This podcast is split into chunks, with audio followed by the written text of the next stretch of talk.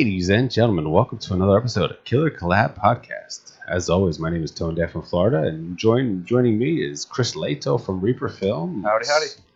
Yeah.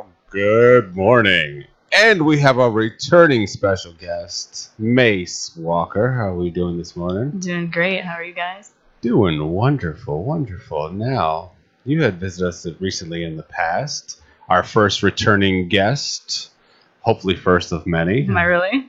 Yes. Yes. Oh, cool. Yes. Appreciate it. Thank we you. like you that much. The recycle. So apparently, so-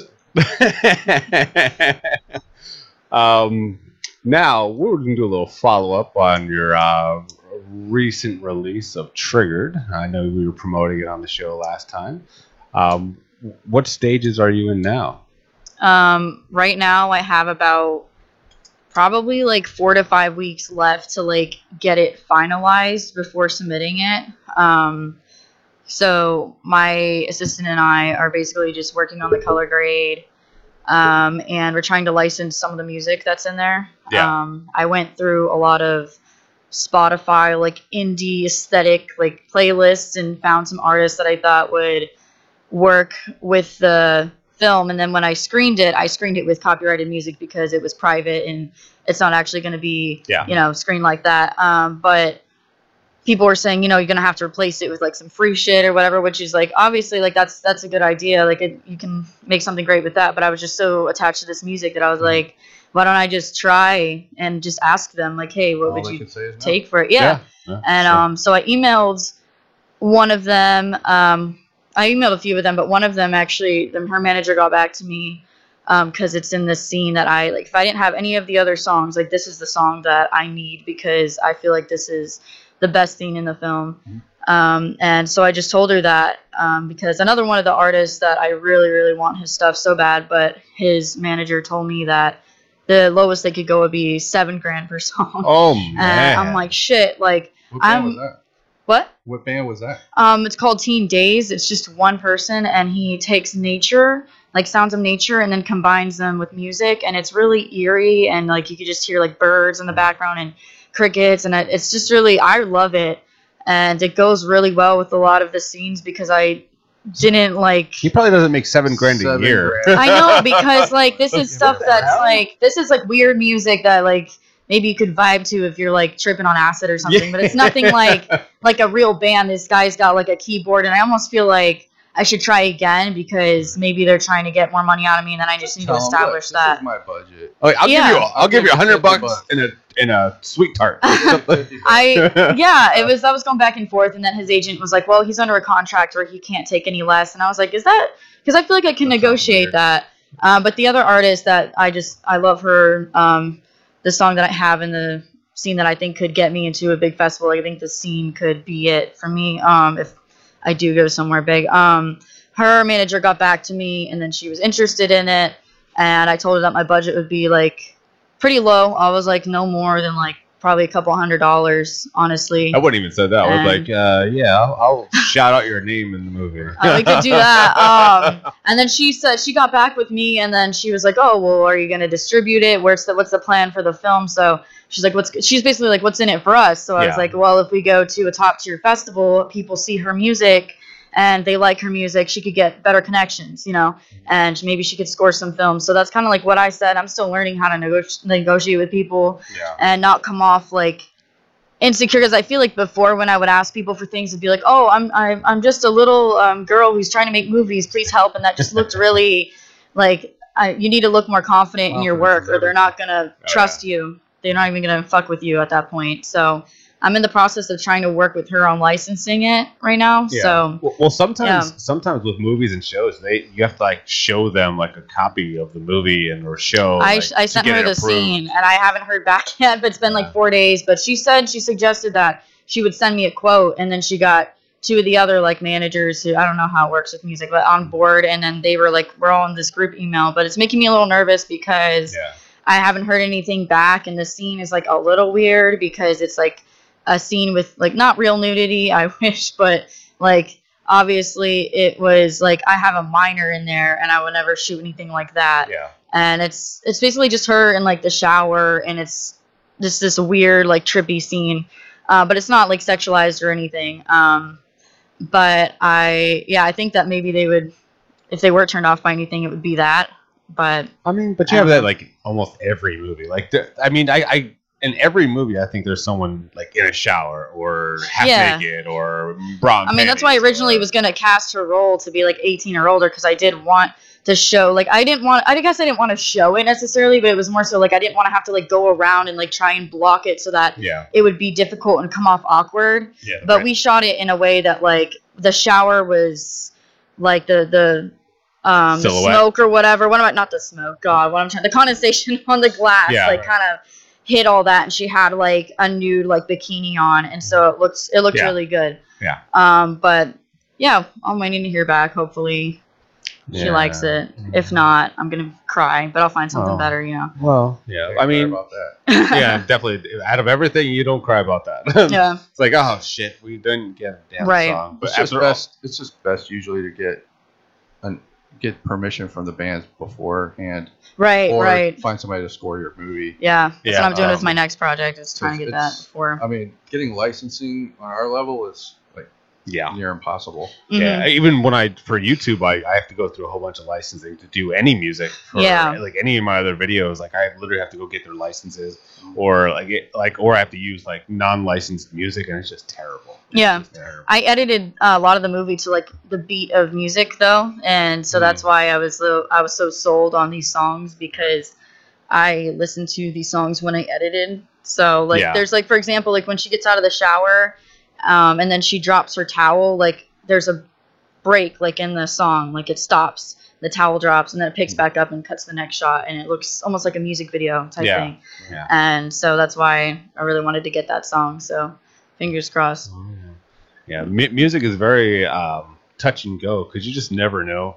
Um, I know I worked in the music industry for probably like five to uh, seven years actually. When I was on the radio and I've dealt with a lot of uh, executives and, pro- and uh, producers, Mhm. like they just don't want to let their music go unless it's like like a big Hollywood movie or Right. like they're gonna get royalties and like it, like it's really. I understand that too because it's personal, you know. Yeah, well, yeah, they, they spend as much time on their music than we do like on just our films, Yeah. and scripts, and Right. like just in general, like their art, like just how perfect like mastering a song is, how long that take is probably amount of time it takes us to shoot an entire movie. Like Mhm. that's literally how difficult it is just to master a song. So I mean, I understand why Yeah. they they want to charge or like they want you know fruits of their labor. at- at Yeah. that point. Yeah, of course. Same thing. Same thing as us. But like we want to get paid for They the don't hard want to work just like do. donate, and then especially Yeah. like if they don't like their song being associated with your content, or they just Yeah. that's not the meaning of the song, and you're interpreting it Everybody's differently. different though. Yeah, Mhm. Like if somebody asked me, "Hey, we, th- we want to use your movie for something," I'd be like, "Okay, Yeah. well, you're chill. yeah. Mm. cool, do it." Oh man. So that that that one song um that you're trying to get, and then how how many songs do you have to get licensed? Um, well, hypothetically speaking, if I did go for all of them, which I can't, I don't have time. Um, probably like ten. Um, but a lot of these artists, the reason that I feel like it's possible is what I do is I look for people on Instagram. I spend a lot of time on social media, not really posting, but looking for who is starting to take off. And I message them and try and keep them in the loop and stuff. Because if I see that they're getting a lot of views or they're starting to collaborate with people who are higher than them, um, then I like to build like a personal relationship with them. Yeah. Um, for example, I did this with a makeup artist like a year ago. Um, her name's Michaela Jane, and she had like 2,000 followers. She was um, getting bullied a lot on Instagram because she's she was like 22. She worked at Ulta Beauty, and like people were just making fun of her because she was making all these TikToks and stuff. And um, she was talking about her depression on her story. And I seen that one of her TikTok videos was starting to um, go viral. And so I messaged her and I was like, hey, just sit tight. You know, you're probably going to be famous in the next few months. And she's like, I hope. And then I told her a little bit about what I do. I'm a filmmaker. You know, I was like, I feel you. You're young like me. You're just trying to make it or whatever. And now she just did like a collab with this huge brand called Glam Light. And she's working with these celebrities. She's got millions of followers on Instagram. She's like living in like some other state now in this big apartment. And yeah, it's crazy. It's like she's actually like a celebrity now. Hey, you never And- know. You never Like know. it's crazy. Like I got a cool story. So I shot a movie. I think it was 2000. Was it a 15 or 16? Up in Georgia, and um, they needed a DP, and someone mentioned me to the guy and contacted me, and, and I ended up shooting the movie. And uh, it was a short, it was like a 30 minute short, and um, the director and producer had met a musician after a concert in Atlanta, and you know he was talking to him, and he said, you know, I got a movie coming up. I, I would love to have some of your music in my movie. The guy's like, yeah, absolutely. So he basically wrote him a contract, let him use like three songs from the album. And while we were shooting the movie, like this was like months before we even started shooting, while we were shooting the movie, the guy's song went number one on the Billboard for weeks. It was Can you kidding me? Hozier. That's you know crazy. Hozier? I actually, I know the name. I don't know who it is though. Yeah. What's He the had, song again? Um, Take Me to Church. oh yeah. Oh, oh, oh, yeah, that one. So Yeah, the guy that's got to right. use Hozier's music for his movie. That's like insane. amazing. And That's it was crazy. before he even blew up. You know, he Yeah. was just like a little independent um, musician in Atlanta, and he just happened to go to a show and met him. And he was like, you know, I really like your music. I'd love to. I mean, it'd be perfect. Right. And so we got like three songs for the movie, and it just makes the movie like it takes it to another level. The music that that's in this movie, Mhm. and um, Oh yeah. it's pretty awesome. That's nothing. But if he had met the guy months later, no way. Did he write that would've- song for the movie, or he already? no, no, okay. he already. It was all. Yeah, he had an album out already. Yeah. It wasn't out yet, but he was performing the songs from the album. Yeah. And uh, I don't know how the guy ended up going to the concert or whatever. It was just like a small indie concert, and he. I love those the kind of guy- concerts. Yeah, Yeah. he talked to the guy after the show, and um, Wow. Yeah. It's, Let him it's use his amazing how it's amazing how things For just free. happen like that. Like, Yeah, you nuts. free. Wow. That's Crazy. nuts. and then while we're shooting, that song was like all over the freaking radio, like nonstop. No matter what channel you put on. it Yeah, was I on. remember that. And uh, Mhm. Oh, just yeah. amazing story. Um, but that's just dumb luck. Oh yeah, absolutely. Like you never know where it's Right. gonna strike. Like, it could be literally lightning Right. in a bottle anywhere. Mhm. Like you could One be- thing you should do is, I when I first started shooting, um, I would shoot movies here and there, but I shot a lot of music videos, like Yeah. tons of music videos. Mhm. they're fun too. And I mean, I'd say eighty percent of them were rap videos, but I have all these musicians now that if I need a song, I can say, "Hey, man, I need a song for my movie." That's a good and idea. They can either give me one or make one or whatever. Yeah, but what movie you can use a rap song on? Yeah, exactly. Actually, um, Crazy Lake has a, a movie by uh, Justin James, who I did like three or four mu- videos for, Oh. and uh, it's in one of the scenes. Oh, So, nice. Oh, there you go. the Um, more you know. Yeah. So there's there's always places you could put it. Well, Um, yeah, but uh, yeah, I don't. I mean, uh, any movie. you don't that- really do a lot of like when you like there's doesn't seem like there's a lot of indie rock bands or alternative bands that like do music videos. I don't know why. Or maybe I'm just not looking in the right place. Yeah, I mean, I worked with a music studio down in. Uh, actually, they're in Seminole now. I was working with them. I was doing live concerts, live streaming, and they do a lot of uh, original music with uh, like indie bands and everything. I mean, a lot of bands that do a lot of covers, but there are also bands that do uh, original music. I was actually thinking about doing some more with them, but Mm. I, it's been a while, like since I've worked with them. But they, they do a lot of independent music there, and uh, so there there are bands out there. It's just they don't know how to market themselves. I mean, I probably did a hundred music videos, and I'd say eighty of them were rap. Yeah, I did a couple country. I did a few Christian there you go. music, Did you did you find a Jesus? couple rock band, you know, metal. I mean, Yeah, I, don't, anyway, I don't see you wearing a cross. Did you? Did you? Did you No. repent? I did repent. You did. oh boy. Uh, so you got a new movie coming up. Mhm. Have you? You haven't released the title yet. Um, I haven't. Um, Now, did you write this movie? I did. Okay. I um, What kind of movie is it, Mace? It's a well, it's a psychological thriller, which is oh, I thought you said it was my. horror. It's like a horror. It's kind of like a horror. Just I'm say horror advertising it as horror because everyone's like so excited to do a horror film, and like I've always had issues. I think getting people, I guess, on board with triggered and other little stuff I've done is because I've always like tried to find like.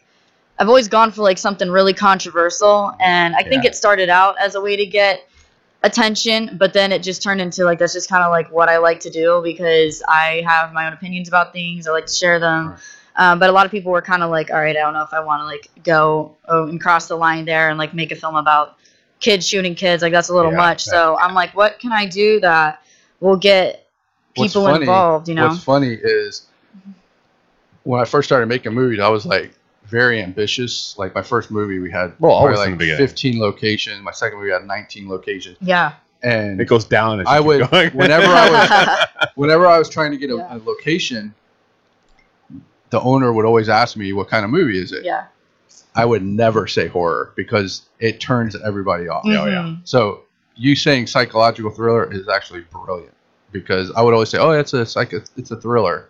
I would never say horror. just don't market it like that because Yeah. Chris won't watch it because it's yeah, and then I psychological. will watch it. I, like, I like psychological. horror. Well, what triggered, I would say, it was um, uh, bullying drama PSA, and schools would be like, "Oh, okay," and then it's like, "Just kidding," but um, we kill motherfuckers. you don't want to like disclose, you know, like I think I said this last time, but when we did this the massacre scene, like the owner, I forgot to tell the owner it was a massacre scene because I didn't think he would rent it to me, this wedding venue, if I told him that it was gonna be this crazy bloody mess and like I had insurance, so I was like, hey, if we, you know, fuck up the floor, you know, better to ask for, you know, forgiveness and whatever. But um Oh, yeah. I I did it and like I didn't even realize till the end that like I never told him still after the scene and then he was just there and I was like oh my god I'm so sorry and he's like no you're good so I mean that's just that's pretty rare though. Like most people would have an issue with that. So Oh yeah. I mean yeah definitely gonna call it a psychological thriller. But I already have most of the locations because this is we're shooting it in the town that my dad grew up in um, Troy North Carolina. And the reason that I chose it was because I wanted a change of scenery and then like the weather here, like we're shooting outdoor scenes, like I've had people get really hot on my sets and Oh yeah. it just makes me look bad because I have people that get sick and all that and I just I don't want to look like I can't take care of my team. Mhm. Um but Yeah, also Chris, take notes. Take there's notes. not a lot of I was looking into it in North Carolina. They said that there's been um like just over a thousand productions in the past like 38 years. Well, I and know they're, like- Asheville is is kind of booming. Yeah, it is. Um, it's so expensive there right now. Yeah, Asheville. There's a lot of stuff going on there. I'm actually in a Asheville Asheville filmmaker group that I've been in for years, and they do a lot of stuff. Mhm. Um, a lot of small budget stuff. So, what is um, what's the movie about? If you don't want to, tell Um, us. I can say what it's about. Um, it's I like to. I guess the common theme with everything I write, I've noticed, has been some form of obsession. Um, so this one is about a mother um, and her family. So basically, I feel like with my family and I, I feel like I'm kind of like um, the oddball, and I feel like a lot of my family, like we don't support each other the way that we should. I feel like it just everything it just seems really fake or sugar coated and we have all these like family events and everything and then it just seems like uh, as soon as everyone leaves it's like who can we talk shit about now? Or this person's mm. here mace isn't in college yet. It's just always some bullshit you know and as, mm. and on my mm. dad's side too the same thing. My dad's getting a divorce right now from um, his wife. And like when they were all together her family and everything it was just kind of like the most perfect like I don't know, we'd have like barbecues and all this shit and like and take family photos. And then it just everything just feels so fab they felt so fabricated. And I just it felt so toxic. And I was like it's almost like creepy because everything looks so good on the outside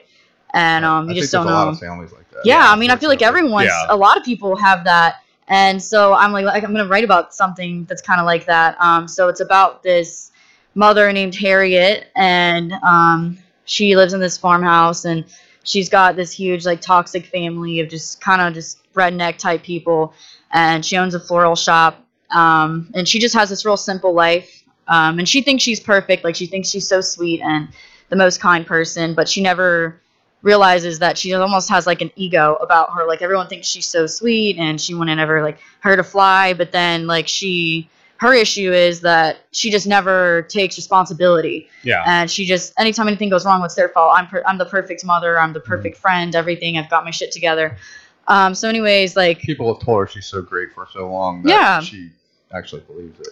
Yeah really basically and it's Yeah. just kind of like It's the shit don't stink. I know people like that. That like they're so into themselves. sweet and nice up front, but like you know them and they're just like nasty people. Yeah. mhm. yeah. but oh, they yeah. put on this facade of you know being sweet and liking people and all Right. this shit, but they hate and she everybody. wants to be Yeah. genuine but it's almost like she just She doesn't know she what just- genuine is. yeah it's just like she feels like she's just obligated to be like sweet and kind all the time but Um, she has her own problems where she just constantly judges her siblings and she just thinks that she's just the greatest. Um, so anyway, she has a son and her brother is an alcoholic um, who struggles with bipolar disorder. And then she has a sister who like doesn't really want to be a mother. She's got a kid, and um, her sister's like thinks she's like 20, but she's in her 40s, and she's like got those jeans with all the bling, and she's always like hanging out with teenagers, and she's like just too. I do too. you know kind of like Especially where I work now, like Clearwater Beach. Like see that white trash long. type- Yeah. like that white trash type mom, Yeah, you know, that's like I don't give a fuck about my kids, She's you still in know. high school. Yeah, She's like she 40 and just still in high school. And Yeah, she just wants to have fun all the time. Probably a grandmother I too. feel you. And All so she moved. She lives in the city, and um, she moved away from like the country and all that. And anyways, they meet up because Harriet's son is having a birthday party. Um, so they all come to like this. She lives on this big property, and they always have like these cookouts and everything. And it normally results in like people getting drunk and arguing, blah blah blah, whatever. Um, so all the kids are playing, and um, basically Adam, that's her brother, gets into an argument with the dad, and um, he gets on this tractor because they're arguing over how tall the grass is and just some bullshit like that. Oh, just And- make sure you don't give too much away. Yeah, I don't want to give too much away. I'm ju- trying to you- like think of how I can I mean, you, start you, off you, the film. you, you don't have to get too specific. It just you know just just build up the you know just build up the little synopsis and just that's it. well, Like, basically, he accidentally like kills Harriet's son because he gets drunk on a tractor and runs him over. Kind of like the beginning to uh, um, what is uh, Pet Sematary. Yeah, yeah, With it's the like truck, that. I should have even. that would freak me out forever. God, like with scene, oh with the kid. Oh Yeah, with the- oh my god. I, I, I, Yeah. I that that one just that that was actually the beginning of me not like liking things happen to kids. Yeah. That was the beginning. That That's literally. typical. That's usually taboo, man. Like to like kill a kid or Yeah. kill an animal. yeah, that's, But I've been seeing it more lately. Yeah, it's weird.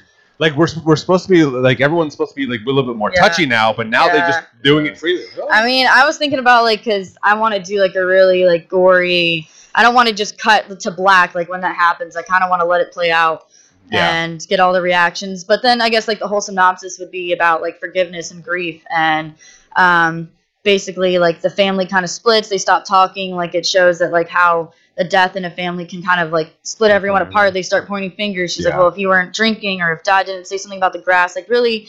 Uh, she blames everyone but herself, and she was the one who wasn't really paying attention to her kid in the first place. yeah, I know a lot of um, parents like that. And so then she takes in her um, her sister's son for a while, and then she gets really overprotective. And um, then one day, like another kid just shows up in her house, and Random kid. yeah, he followed her nephew home from the bus stop, and he just starts coming around, and he ends up being like the neighbor's kid across the street, and he says that his parents are mean, and he Yeah. wants to play there, and so she gets obsessed with these, with her neighbors who she doesn't ever talk to, their kid, and it almost becomes kind of like an illegal type thing because it's like you can't have someone else's kid spending the night at your house when they don't fucking know where they're at, but his parents don't care, but it just becomes weird over time because like strange events start happening and stuff, and this kid kind of just rocks the whole family, but she won't let go of it.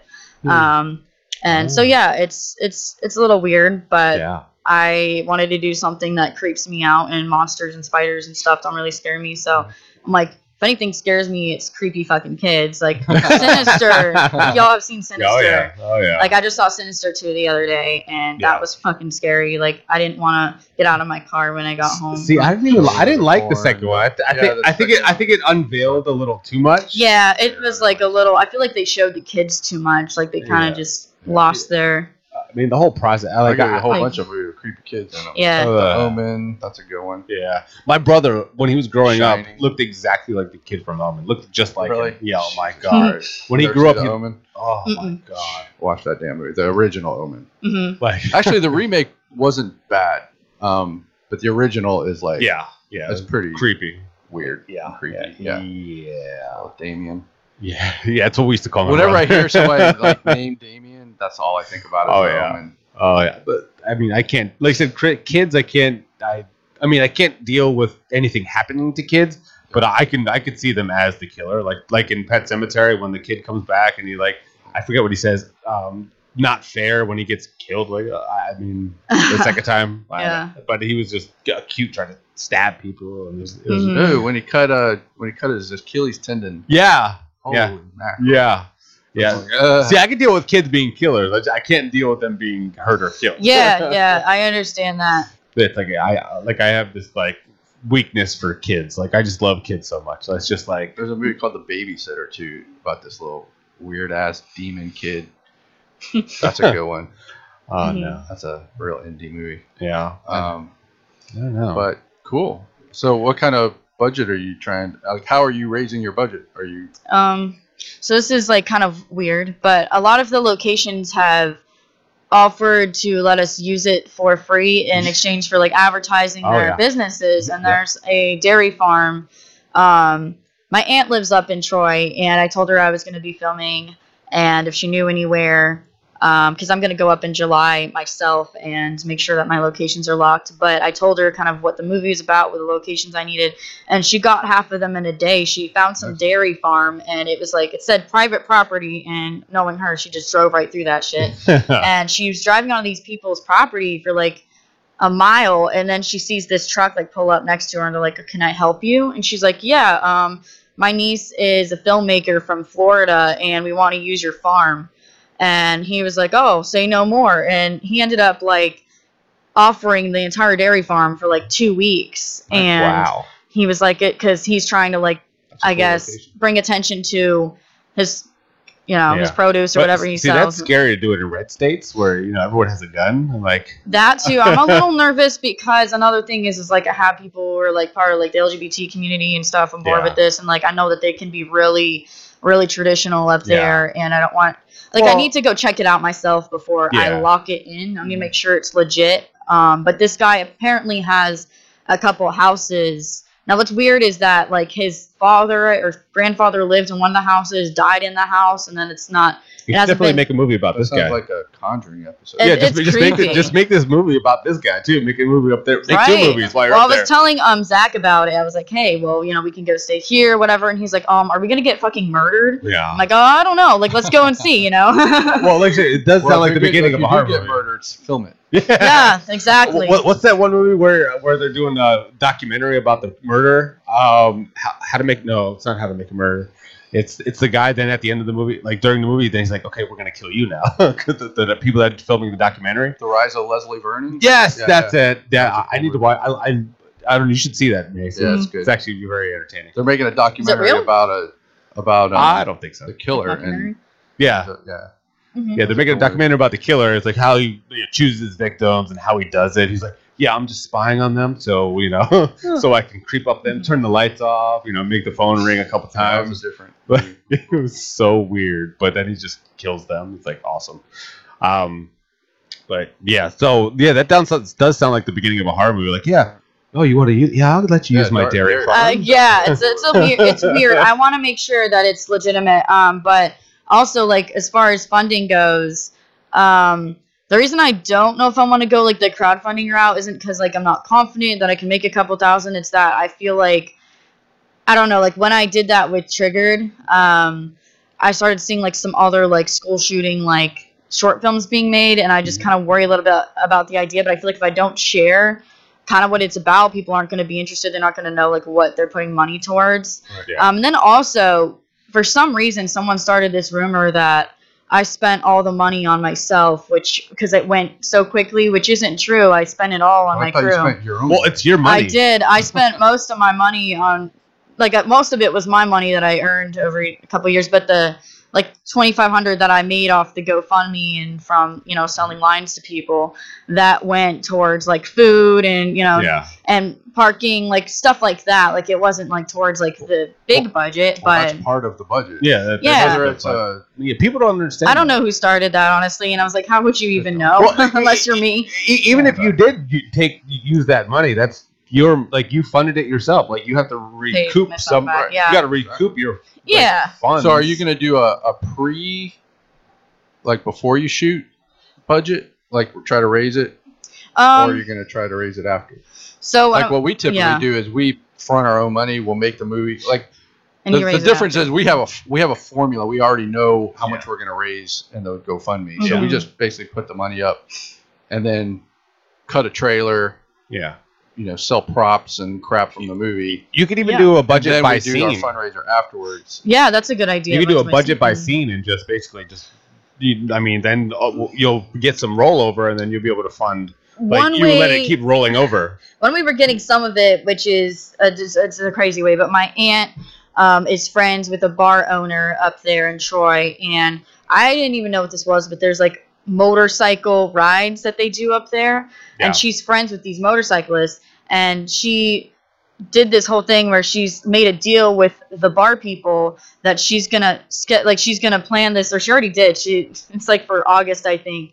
She planned this event to have this ride um, and the motorcycles are basically going to ride to different bars Mhm. and like i guess for the film they pay $20 to ride they go to these different bars and then all the drinks that they buy 20% of that i guess is going to go towards my film and like she That's like cool. made this whole business plan and then she did this other thing where she knows these these bands and i don't even know if i'm going to use them but she knows a lot of these like country bands because i do want to have country music in it i'm Yeah. like not a huge country music fan Just but make sure you don't um, overpromise. I know. A Yeah, I don't wanna- i don't want to Mm. overpromise anything and that's yeah, why i was don't like overpromise. but she said that she was going to do this like battle of the bands type thing and she scheduled that too where she Ooh, like in those are this fun. bar It sounds and like your aunt like- should be your, your executive producer. i know she's never like You'd raise the money. I'll Yeah. make the movie. Yeah. and then like the, And she'll the love it. bands are going to pay like 20 bucks to play there and then if i like them i could use them so i'm not saying i'm going to use any of them i had to tell her that i'm like i'm not going to promise that i'm going to use them but Yeah. like You, I- can even, you could use them in yeah. the credits. Use them in the but credits. nothing you could happens always in put Troy. in So credits. they when they hear that like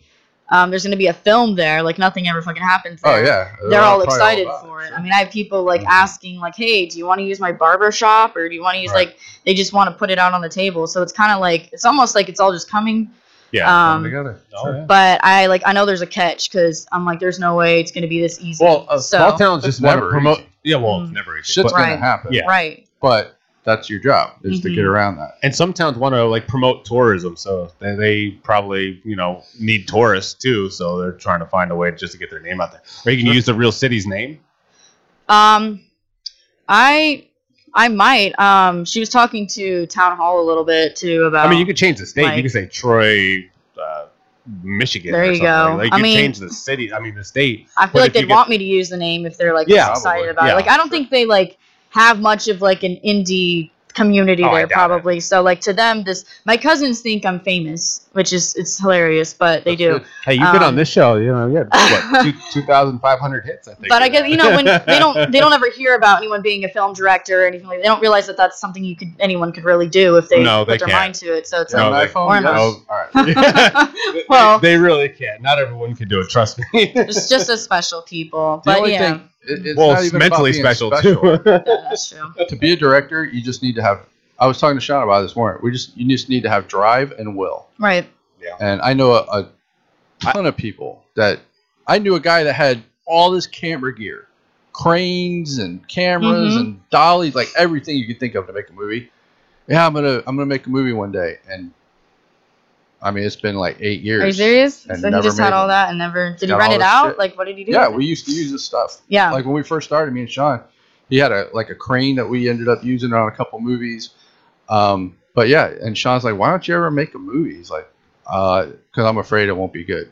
yeah. That's a terrible reason not to make a movie because Yeah. it's gonna suck. oh yeah, Your Oh, yeah. first movie is not gonna be good. Mhm. probably Um, first couple. Once you get that in your head and just do it and get it through, go through it, Yeah. and then learn from it, then your second one will be way better. Right, right. Um, and then you just promise yourself you're going to get better each project. Yeah, like each you project, do. you learn but techniques. there's so and- many people that just they have all the gear, they have the know-how, they have the right. they just don't have the drive or will to do Yeah, it. I- I know a ton of people that wanted to try it and they just quit. Like, and they they're like, I don't, man, I don't know what I'm doing. I don't know how Yeah. I'm doing it. Like, and they just quit. Right. Just and just hearing like- Mace's story from the from Trigger, she should have quit probably like 20 times. Well, one thing she that happened um, recently, guys, was um, right after I was on your podcast. Um, I do you guys work in Premiere or Yeah, I use it. Yeah? Um, I hate Premiere.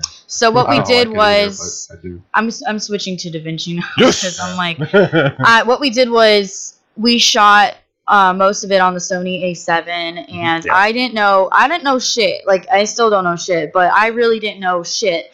And we were replacing the SD cards, and you know that they're gonna have the same Oh, name The Sony And- starts over again. I and hate it starts over and starts camera. over and starts over and for some reason that didn't like it wasn't really an issue on my computer and i think it was because i've been using it for years for this film and so i was doing something right but my mom needed the computer because of her job and like just all this shit happened and i had to move the film to zach's and also Mhm. like i wasn't able to focus with my family um, so we moved to the film um, to edit like to do the and it's two and a half hours and when we plugged it in everything's gone everything's fucking gone and there's this thing like danger stripes if you guys do you guys know what danger stripes are it's when you have that clip there but it forgot it lost the the data for Right, you can when see it the starts. thumbnail and there's nothing in it. or it's the, ah. or Oh. it starts at the wrong time and so like a lot of those stripes when i would play them it would be like us with the slate it would be the right clip but the right time oh, Wrong and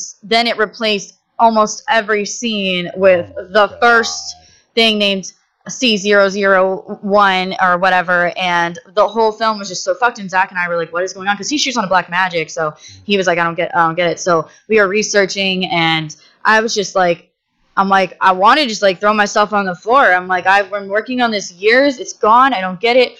Like, and then I st- I thought maybe if I bring it home, it'll come back, and it forgot everything. It had me relocate everything, and then it kept when I would find the the footage, it would be the wrong clip. So I had to manually go through two hours and 35 minutes Oh. and redirect it. But since I was so disorganized with this production, I didn't have a lot of guidance throughout most of it. Um, I had clips that were like their their folders aren't organized. Like nothing's organized. It's just a fucking mess. And so That's I had to go back. first back. thing I do is when I Mhm. when we have a movie and I upload all the footage, I will take like an hour. It only takes an hour. Mhm. Like just make your scenes. Scene one folder. Right. Put all the s- scene one footage in that folder. Scene Yeah. two. Put all the scene two in that folder. And it takes like an hour to do that, and it makes things so Yeah. much easier. And then And Um, uh, that's mhm. the one thing I hate about the Sony is when you shoot on a SD card and you take that SD card out and put a new SD card, it starts back from Yeah. one. I didn't know that. And Mhm. I was like, when I first saw that, because I used to use a Canon T3i yeah. and it didn't do that. Mhm. Like it just kept, you know, the sequence. And um, when I saw that, it's such a pain in the ass yeah. to do to have to. Uh, you literally have to rename the files Yeah. before you upload. And then you have to go them in a separate manually. Yeah, find that. them again. And then I was working with Horrible. merged clips, which I didn't know was also a bad idea. Um, and so I'm still like, I just fixed it like two days ago. I've been at Zach's house, like working on it, like as I go along, just relinking everything. A lot of the audio, like, got lost too. So even though the clips were there, it didn't play. Um, and then some of the like the B-raw files weren't um, working. There was like red and black stripes. It was saying there were errors. And then when we first started, when we first started doing this, like a month and a half ago, even before this happened, Trigger took five hours to load every time.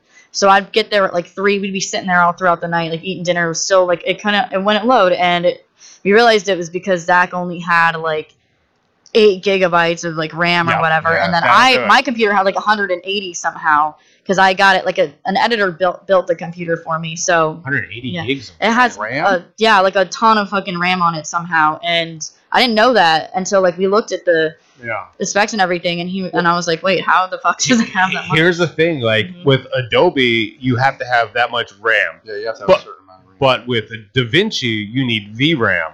Off Uh-huh. of, you need a high number of VRAM, so you Oh. need at least te- to do about 4K. You need about uh, 11 gigabytes of VRAM, which come from the GPU. So when you're switching over, yeah. just be mindful of that, or it's going to be, or it, it'll load fine. hmm but it, it'll be choppy if you have less than that. Like when, Oh. when you try to play it back, so you have to Yeah. down, you have to downgrade it to do the playback, hmm but you can produce it in the 4K or 6K, whatever you want to do. But to view it or to lo- load it in, you have to do um, 1080, 1080p to do it. Just because yeah.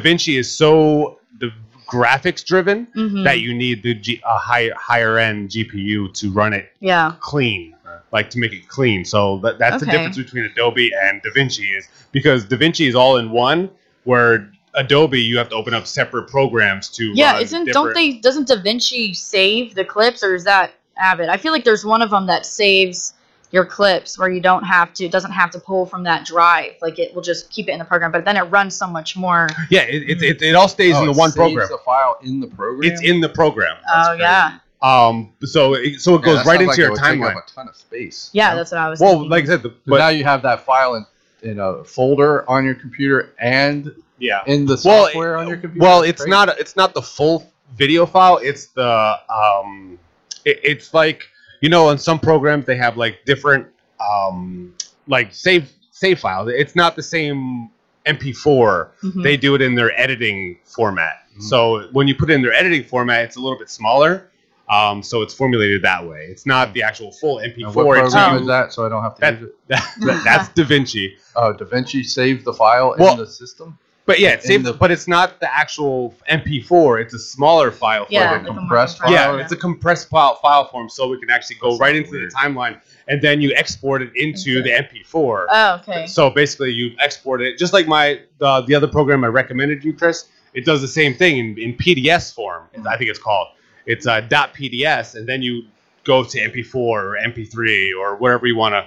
Like depends on where, where you're doing with it. You actually just um, export it or format format it in that format that you're going to play it or record it or You're burn it. me.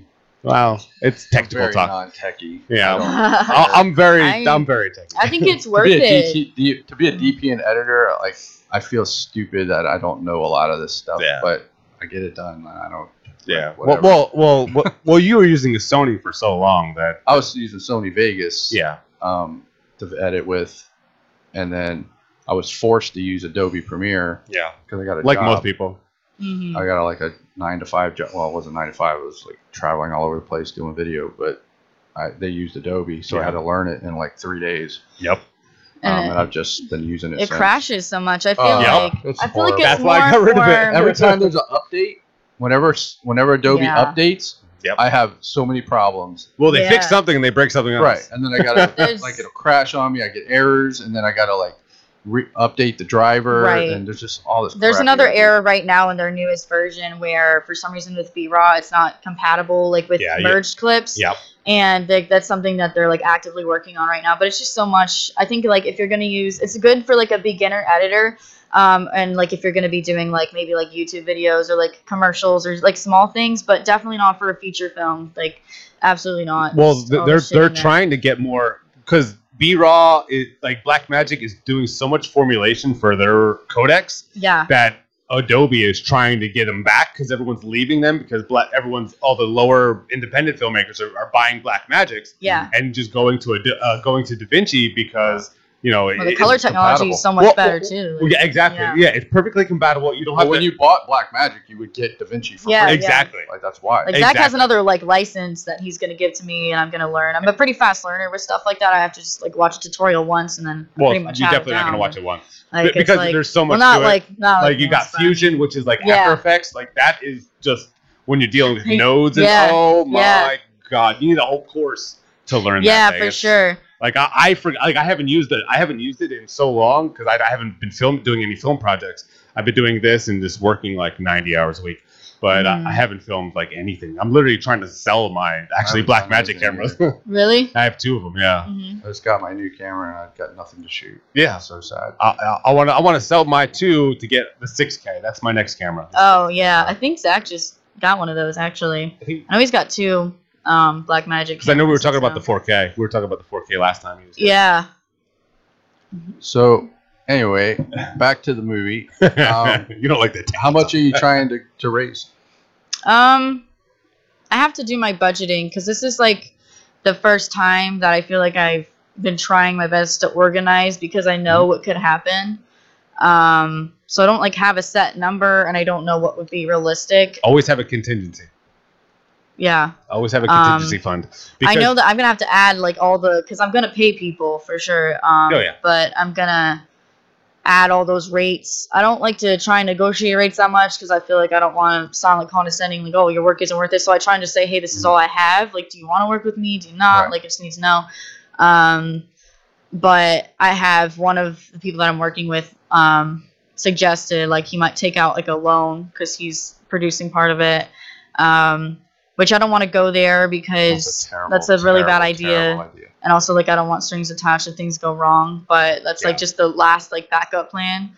Uh, but I'm still like trying to push my way through it. I've got a savings account just for my films, so Are if I need to be pull like from that. under 10k, under 5k? Probably like probably like I mean 10k if I could, um, because that's kind of what I I did triggered for like 15k, but this isn't gonna cost all that. Like Right. I don't have to pay for locations, and a lot of the food I'm not gonna have to pay for either because a lot of the restaurants are gonna be donating to us. Like, So just really it's just rates. the more days you shoot, the more money you gotta you gotta get. Yeah, because you Right. gotta pay more. So me and people, Sean were talking more this morning. lodging, more food. Right. more- Me and Sean were talking this morning. We're, we're doing. We decided to do Naked Cannibal Campers two, Uh huh. and you know we were talking this morning. And originally we were trying to we were going to shoot it over seven days, and we were going to rent an Airbnb out in New Port Richey near the camp, um, and just have like we're trying to get some out of town actors or whatever. And, Yeah. And a lot of people kind of live far from there, so we're just going to get an Airbnb to have everybody stay there Yeah. and then just go drive to the camp to shoot. And we figured it out today. One, if we cut it by one more day and shot it in six days instead of seven days, that's going to save us over over a thousand dollars. Mhm. Like that's a lot of money. It and, is. Yeah. You know, our budget's probably going to be like maybe six thousand, Yeah. And to save a thousand dollars for That's big. get yeah. Shooting big. one day, Oh, one yeah. more day, like that's huge. Yeah, that's like Um, almost. so you know, like I told you, we got into this formula where we're we're trying to shoot movies in five or six days, and Mhm. we've been doing it.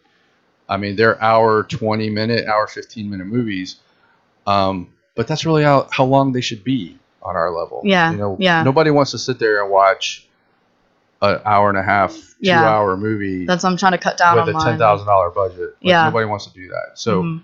if you could keep it like hour twenty yeah. even an hour 30 you can probably pull Right. off yeah, but if you can stay in that hour 20 hour 30 minute range i think you Definitely got a don't want chance to go past that. and for def- sure. definitely Right. storyboard, so you're not going. Yeah. Like after the fact, you're like, oh shit, Right. we're Trying to, like, short. make a shot wanna go, and if you want to Yeah. go af- after the film festival mark you know route or distributor route or whatever Mm-hmm. It's much easier to get a movie selected that's an hour and 20 minutes as opposed to a two hour movie right. there, nobody's going to select a two hour movie Yeah. That's Right. not going to happen hmm Um, I've run two film festivals, and I I wanted to show as many movies as possible because yeah, I hated telling a person, "Yeah, your movie didn't make it." But you know, you get 120 movies submitted, and you only have time to play 40 Right. of them. You know, unfortunately, that's how it is. Right. Um, and I would rather show five short movies than one feature. Right. So Yeah. I would select anybody that was local got in automatically because that's the audience. Yeah, the That's tickets the people you were coming. talking about last time. in. Mhm. And then the next thing I would do is I would find. I would try to show like three to four features. I would do it over Friday, Saturday. Well, we would do it um, Friday night. We would have a premiere, like we'd show two movies, and then Saturday and Sunday all day. Mhm. So I would take my three or four best features, didn't matter where they were from, put those in, and then fill it in with the rest would be shorts. And I would try to get as many shorts as I could in there because that's mostly what people submit Mhm. uh, to film festivals. And you would get, I mean, of the 120 movies I would get, I would say maybe 15 of them were features, yeah, but I could only show five Right. because just because of time. Yeah. I mean that not they they were bad or anything. It was just Mhm. the time. So if I had a movie that if I had two movies that I liked equally and one was an hour forty five and one was an hour twenty, guess which one's getting in yeah, to hour twenty? Because now I can show three more shorts in Mhm. that extra Right. 30, Yeah. 40 minutes. yeah.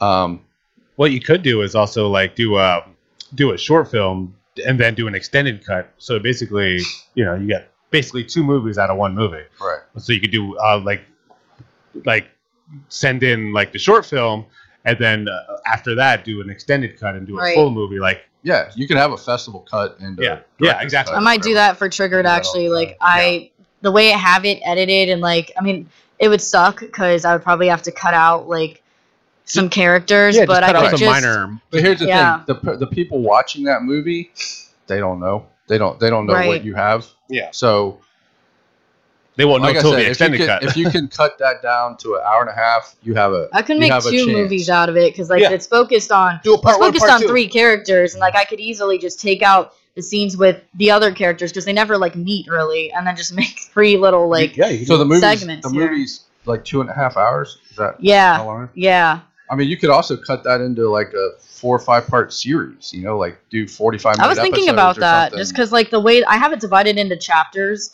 because I couldn't figure out how to make it like the the time lapse and everything. it- It's throughout the whole like school year, and also the kids get older because they've been growing as we've been Right, filming it. So I was like, I could. I've been thinking about Right, it. Like if it do. doesn't get anywhere, I'll just turn it into like a little segment thing. There's really a lot of different routes I can go with Sure. it. Um, I just think if Yeah. you can cut it down to an hour and a half, you have a way. Like, I mean, your Yeah. your chances of getting accepted to a film festival increase by like a thousand percent. yeah, Um, Yeah. I just don't see a film festival accepting a two and a half hour. movie. right. I, I just don't think it's Mhm. going to happen. Yeah. You're just going to waste your money hmm because it's not cheap to submit to film festivals. Right. It's very cheap. Yeah. It's very expensive, and it sucks. You know, I'm, when I first started, I was like so gung ho about putting my movie in film festivals and all this stuff, and I dropped. I mean, I had a, a film festival in Orlando that I submitted to, dropped fifty bucks, and didn't get in. Right. And I'm just like, I was crushed, and Yeah. I'm like, shit. Now my movie's not being seen, and I'm out fifty bucks. Yeah, yeah. oh yeah. So when I ran my film festival, I it was a ten dollar submission because I know how shitty it is to drop fifty dollars and not get in. You know, I hated that feeling, so I don't want other filmmakers to feel. Now I'm like, oh, they're out ten bucks. You know, Mhm. um, but yeah, it sucks. So what what is um what is your what is your goal to being a filmmaker? Like, are you trying to make money? Are you trying to just put stuff out there? Like, what's your goal? Like your new movie, what's your goal with Yeah. that? Um, I guess well, right now my goal is to learn and to kind of learn the game here, and I think that um, I'm just trying to feel the whole thing out. Um, this I definitely want to make a career out of it. Um, I don't talk about that much. My family thinks that's some bullshit. Like, um, you know, like they're like you're gonna have to find some somewhere where you make money. Um, but I like my ultimate goal would be I'd love to be a writer producer for um, a platform like a streaming platform like I don't want to say Netflix because I don't want to like work for Netflix but somewhere like that long or help um, produce um, an, another streaming platform like I just I write so much that I feel like I would have to work on series I have two streaming Um, platforms. do you um, yes, I do. I guess like I could. I, I could You put. I- should. yeah I'm serious. yeah, well, I let's think do it after you do the um your I guess your rounds of uh, festivals, that definitely. You can, hmm I mean, there's, it doesn't cost you anything to put it on there. Right. I The have- reason um, I'm doing this this one is because I want to learn the, the business side. I want to learn about licensing, Yeah. about talking to managers, to agents, about how to send emails. Like I'm just basically putting myself through another semester of film school, but the more technical side, I'm like that's why I chose a topic that I feel like has a bigger audience Yeah. and a genre with a bigger audience because I know like in film horror is like the biggest market. Um, On our right? level, horror Mhm. is the best way Yeah. to get anything picked up, make money. People see it. Um, with merch too, like stuff because like that. comedy, People love it. like comedy, is so hard and drama is so hard because, in comedy and drama, you you're budgets. relying on you're, you're relying on your performance, on Mhm. the actor's performance. right. And our level, we're not getting Tom Cruise and Jennifer Lawrence. We're Yeah. getting you know the girl that's never acted before, Yeah. or she's been in one thing in a commercial that with Mhm. no lines. hmm Like that's the people that we work with in our area on our level. hmm And um, not that it's a bad thing. Like you know, people got to start somewhere. Right. Um, so that's why it's so hard because horror movies. I mean, come on, let's face it. Most of the acting in horror movies is really shitty. Um, they Like rely porn. It's like porn. they rely on other aspects of the movie to carry it. Yeah. Um, Yeah. you know, which Our- is nothing like gore and nudity and yeah. you know scary stuff. Like that's what drives a horror movie, not the performances. For Right. Yeah. you know, I think the Mhm. performances are secondary. Our level, you go into movies. Te- if you go into a movie by ten minutes and you don't see any anyone get having sex, it's going to be a horror movie, indie horror movie. If you see people having sex, it's a porn. So it's, it's basically the same thing. The Yeah. Bad Well, acting. Me and Sean have a, a formula for our movies. So every 10 minutes, we either have to show a pair of boobs or have someone die. Like that's the formula every ten minutes. Why not Yeah. both? Because people don't want to see or both. Yeah. People don't want to see people talking on a bed or in a park for 20 minutes. I mean, nobody right. wants to see that, Right. especially in a horror movie. Horror Yeah, movies yeah. about gore and nudity. Unfortunately, it's just the way it has always been Yeah. Mhm. um, since the probably the mid 70s. Like that's Mm-hmm. kind of when it started. Um, and then the 80s really brought it out. And I think there, I mean, there's obviously horror movies that don't have those elements, but they're, you know, million I dollar would say this is more like, I guess my inspiration would be like The Shining or something like that. So not necessarily like horror, but um, like the thriller, the psychological aspect of it. Like I just, um, I feel like I write drama and stuff better um, than comedy or horror, action, anything else. Um, but I do like want to challenge myself with effects and I've gotten some people on board that I really like their work and like I don't that's another thing that I was doing with Triggered. I wasn't looking at people's work as much and I was just trusting that they knew what they were doing and then we have like a really poorly made like blood with, you know, syrup which you can do it. You can make it look good, but it would be like clear like they just would have like a shitty formula for the blood Yeah. or like this everything like looked stupid and well, like here's the thing. If we had to reshoot it. If you're talking to somebody, just ask me. I know, I literally know everybody in this area, Mhm. and I know I've worked with probably everybody hmm at one point or another. Um, so if you need advice, I will ask. Just Yeah. ask me. Say, hey, do you know this person, or how is this Mhm. person? I'll ninety percent of the time I'll know who it is and can give you an opinion. hmm Um, I know I saw you talking to Carl Huber. Yeah, that's um, I Carl's the love. He, he did my I love face mold. He did my Yeah, face- he did. Uh, he did my head. on his Facebook. Oh, he did- really? yeah, he did Yeah. my head. Yeah. Yeah, he's incredible. But I yeah, was really Carl's awesome. hoping. I was really hoping he would comment, and I'm really glad that he did Yeah, he's because he's affordable. And Yeah. I'm like, yeah, if you're available. The only thing is, is that I changed the dates to October, and he's like pretty booked in October because it's Yeah. Halloween, you know. Yeah, yeah. Um, but I changed it so that like we're able to use him for like a week. And like you said, I mean, I I'm sure I can shoot this in uh, less days, but um, I I was planning for all those days because I want to make sure that if we have to move things around, we have like you know some space there. But also, I, the catch would be I couldn't pay everyone every day. Like if you're not working that day, then like I can't I'm not gonna pay you for it. Right. Um, And the person you just have to yes. be there for like it's kind of like I guess a vacation also in a way. Like I don't need everyone every day. On dairy farm. Um, and I also need Yeah, I that's what need we did on um crazy like like we were shooting Yeah. other Mhm. stuff and I mean we lived in the cabin for Yeah. the whole shoot yeah and I couldn't live with that. many you know the kids would go off and explore the little town we Right. were in and while we were shooting this other stuff yeah. that didn't involve and I want a few days to like table read and practice. Like I just want to make sure that um, everything when we start rolling, like everyone knows what they're doing. Like I feel like I just even wanted to just push that so much and that um, just give people a few days to like get comfortable with the whole thing, like kind of explain what's going on. I am gonna have kids on set, which like I'm a little worried about, and it's like I have to like work on Emphasize that. the script. are those kids from from here Um, They're trekking up there? One of them is um I don't I haven't cast there's only like two or three there's three little kids that I need and like how the old? one the one that I'm working with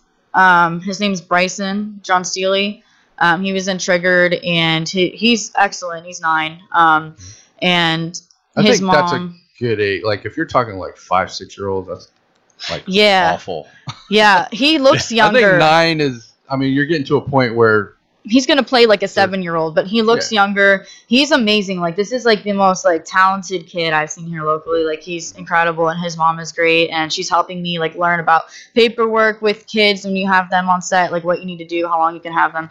Um, but I might even for like the the main kid who doesn't really have to say much. He just has to kind of be there and be creepy. Um, I have my cousin's son who's like four, and I might even just get shots of him. Like there's just got to be ways that I can work around it because I just I, I have to be so careful with that, and I think that's going to be my biggest challenge here is making sure I don't break any rules, or if I Oh, do, I see like you're, do, you're going. SAG. hmm Why are you doing SAG? uh, my main actress is Oh, SAG, shoot. yeah, and So um, everyone has to be SAG.